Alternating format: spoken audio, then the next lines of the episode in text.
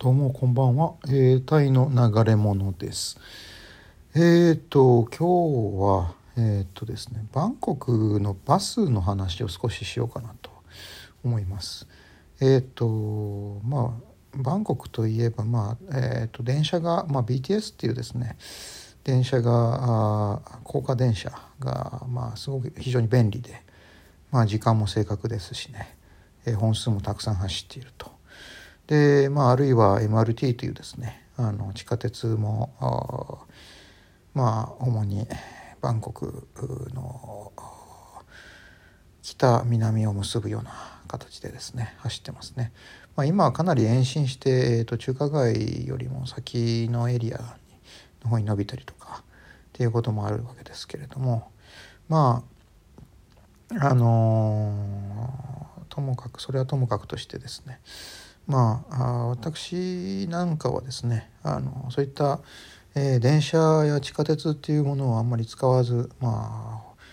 あほとんどの移動というのをですねバスを使うようにしてるんですよ。あのもちろん時間がない時とかもうとにかく何か用事があって時間の約束がある時ですねアポイントメントがあるっていう時はもうあのやっぱ BTS を使うことも結構あるわけですけどまあそうではなくてもうあんまり時間を気にしなくていいという時はとにかくバスを、えー、使うようにしてます。まあ何といっても料金が安く済むということであのこれまああくまで参考の話なんですけどあの今例えばあ住んでるところがあのチャンエラワンっていうですねあの BTS の駅の近くなんですよ。でそのチャンエラワンから例えばあチットロムというですねバンコクの中心街に、えー、の方に、えー、BTS で行った場合あの片道で62バーツかかってしまうということであので62バーツというと往復ですると124バーツですか。だから結構しますよね。あのだからそれたまにまあバンコクの中心街行くっていうんだったらいいと思うんですけどまあもうほぼ毎日行くとかっていう話になった時にまあ果たして、えー、その金額があ、まあ、妥当かどうかっていうのもありますしねですからあと、まあ、なるべくなら、ま、バスを使いたいなってところなんですよね。でちなみにバスですとえっと同じぐらいの距離で20バーツうんとかあるいはあ25バーツっていうぐらいの値段で収まるですけれどもね。であのー、まあそのようにそのバスはもう BTS の半額ぐらいの値段で行けるのでそういうところでは非常にあのありがたいことであるわけですけどねたまにこのバスがあ結構難しいなというのはですねあのちょうど、えー、例えばプラトナムから、えーと、サムトプラカンの方にあの例えばバンナーとかあっちの方に戻るっていう時ですねそえっ、とスクンビットを通るんじゃなくてあの高速のバンコクの首都高のですね高速に乗って、えー、戻るようなルートのバスもあるんですよ。それなんかはあと要はスクンビットを通らないんでかなり早くあの移動できるですけどねで高速バスいわゆる高速バスっていうんですかねあのなのであのあまあえー、っとほぼほぼあの座れることも多いわけです。であのまあ夜の遅い時間だったら、まあ、例えばこれが、えっと9時過ぎとかだったらほぼ確実に問題ないわけですけどね。であの例えばそういったバスに乗ってえー、っとまあ首都高に乗ってですね。でそれで、えー、例えばバンナーか。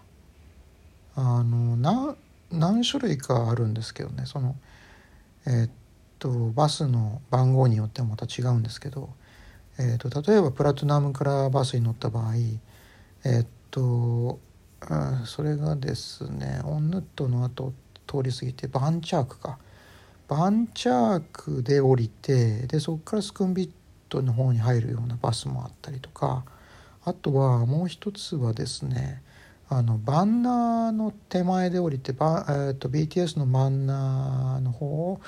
の、えー、辺りを抜けていくようなバスもあるんですよ。でいずれにしてもですね例えばこれあのオンヌットなんかに住んでいてもあのそういったバスを使って帰ることがでできるんですよね。例えばあのバンナーまで行ってですねで BTS のバンナーまで着いたらあと BTS に乗り換えて帰るとか、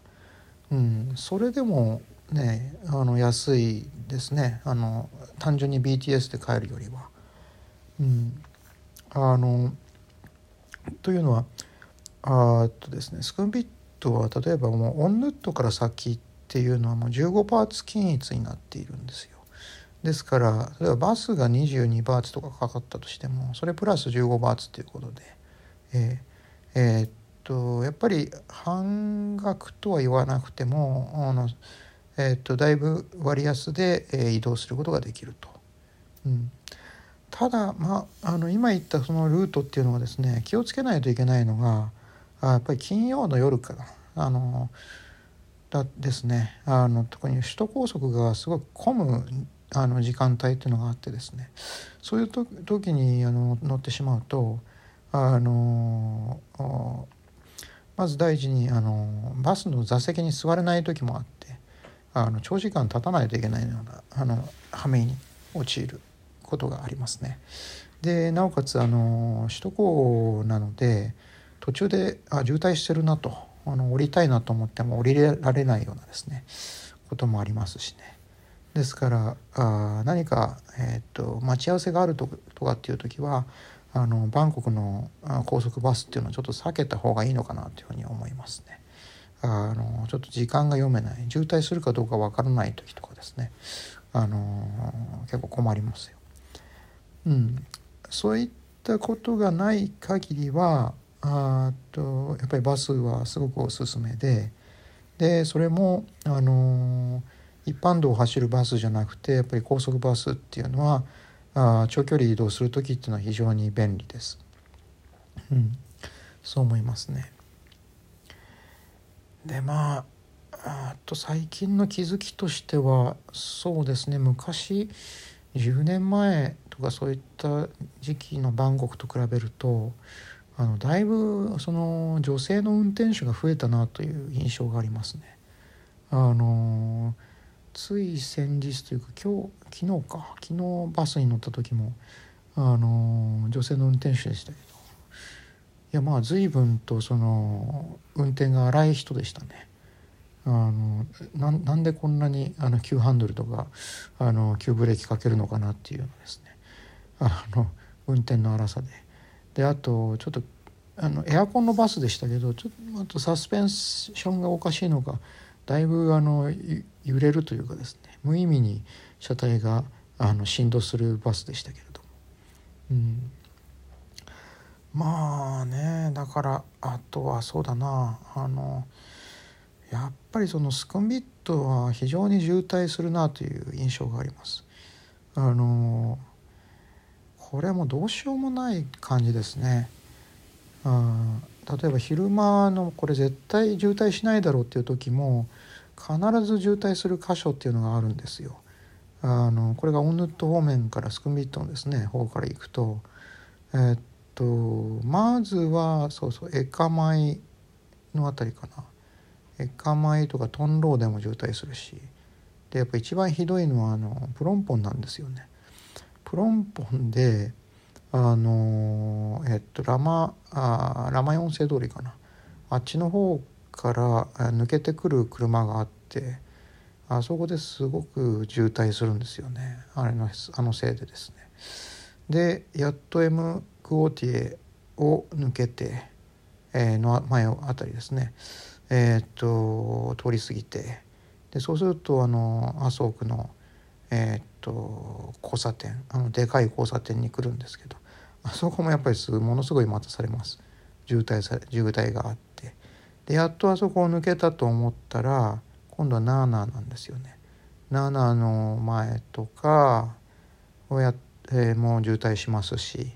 であとプルンチットの前もすごく渋滞してでやっと,、えーと、チットロームの交差点、うん、であそこもね待たされる時は多分 20, 20分ぐらい平気で待たされるような感じですね。ですからやっぱりあのオンヌットあたりからえー、っとまあチットロームあのセントセントラルワールドですねあの辺まで、えー、っと行くのにうん平気で2時間ぐらいかかったりすることもあるんですよね。うんだからまあそうだなやっぱ時間がたっぷり、えー、ある、旅行者とかじゃないとやっぱりバスっていうのはなかなかおすすめできないことものであるのかなというふうにまあ思います。うんまあ、散々バスのメリットをあの今日話してきたんですけどただやっぱどうしても渋滞はねあの避けては通れないというかあのところではあるのでうんということです。